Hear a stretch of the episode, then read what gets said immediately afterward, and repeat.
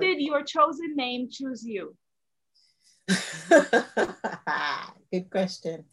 My chosen name did indeed choose me um, sometime when I was I was working at a university and I was having the, the urge to visit the motherland.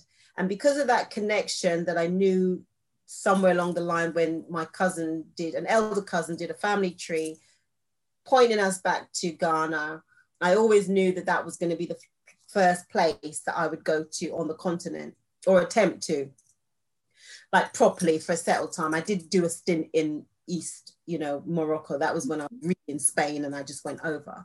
But um, and so I wanted to, and I, and I also was like, yeah, I want to change my name.